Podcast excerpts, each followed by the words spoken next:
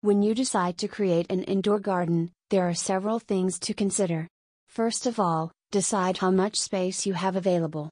Your space will determine what kind of plants you can grow.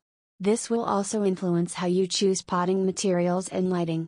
For example, if you have a large sunroom, you can grow most anything and not need supplemental lighting.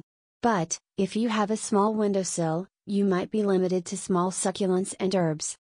In most cases, you can choose to grow plants in pots or planters.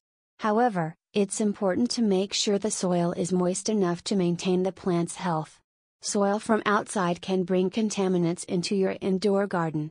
If you don't want to deal with these contaminants, you can create your own potting mix or purchase a potting mix. FoxFarm Ocean Forest soil is a high quality organic soil that is light and aerated. Another type of indoor gardening is terrariums.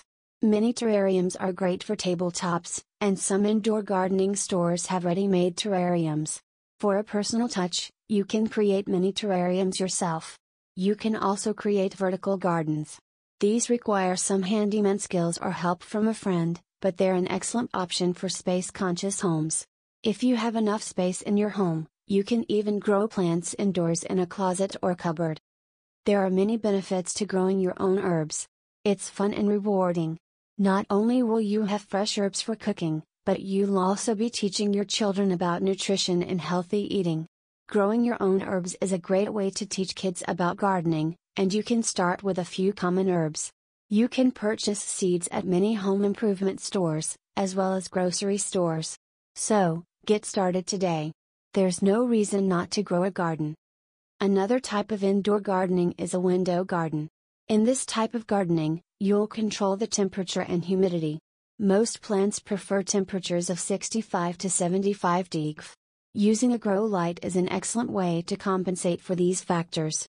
There are even plants that can be forced to bloom. In order to learn more about indoor gardening, you can look up definitive guides to growing flowers. You'll be glad you did. Another important factor is watering. Most indoor plants require watering about once a week. But, you should remember that you shouldn't overwater them because this is the number one reason they die. Instead, focus on how much water you need to give them in order to survive. Pay special attention to the leaves and soil to avoid overwatering. You'll be surprised how well your plants do with proper watering.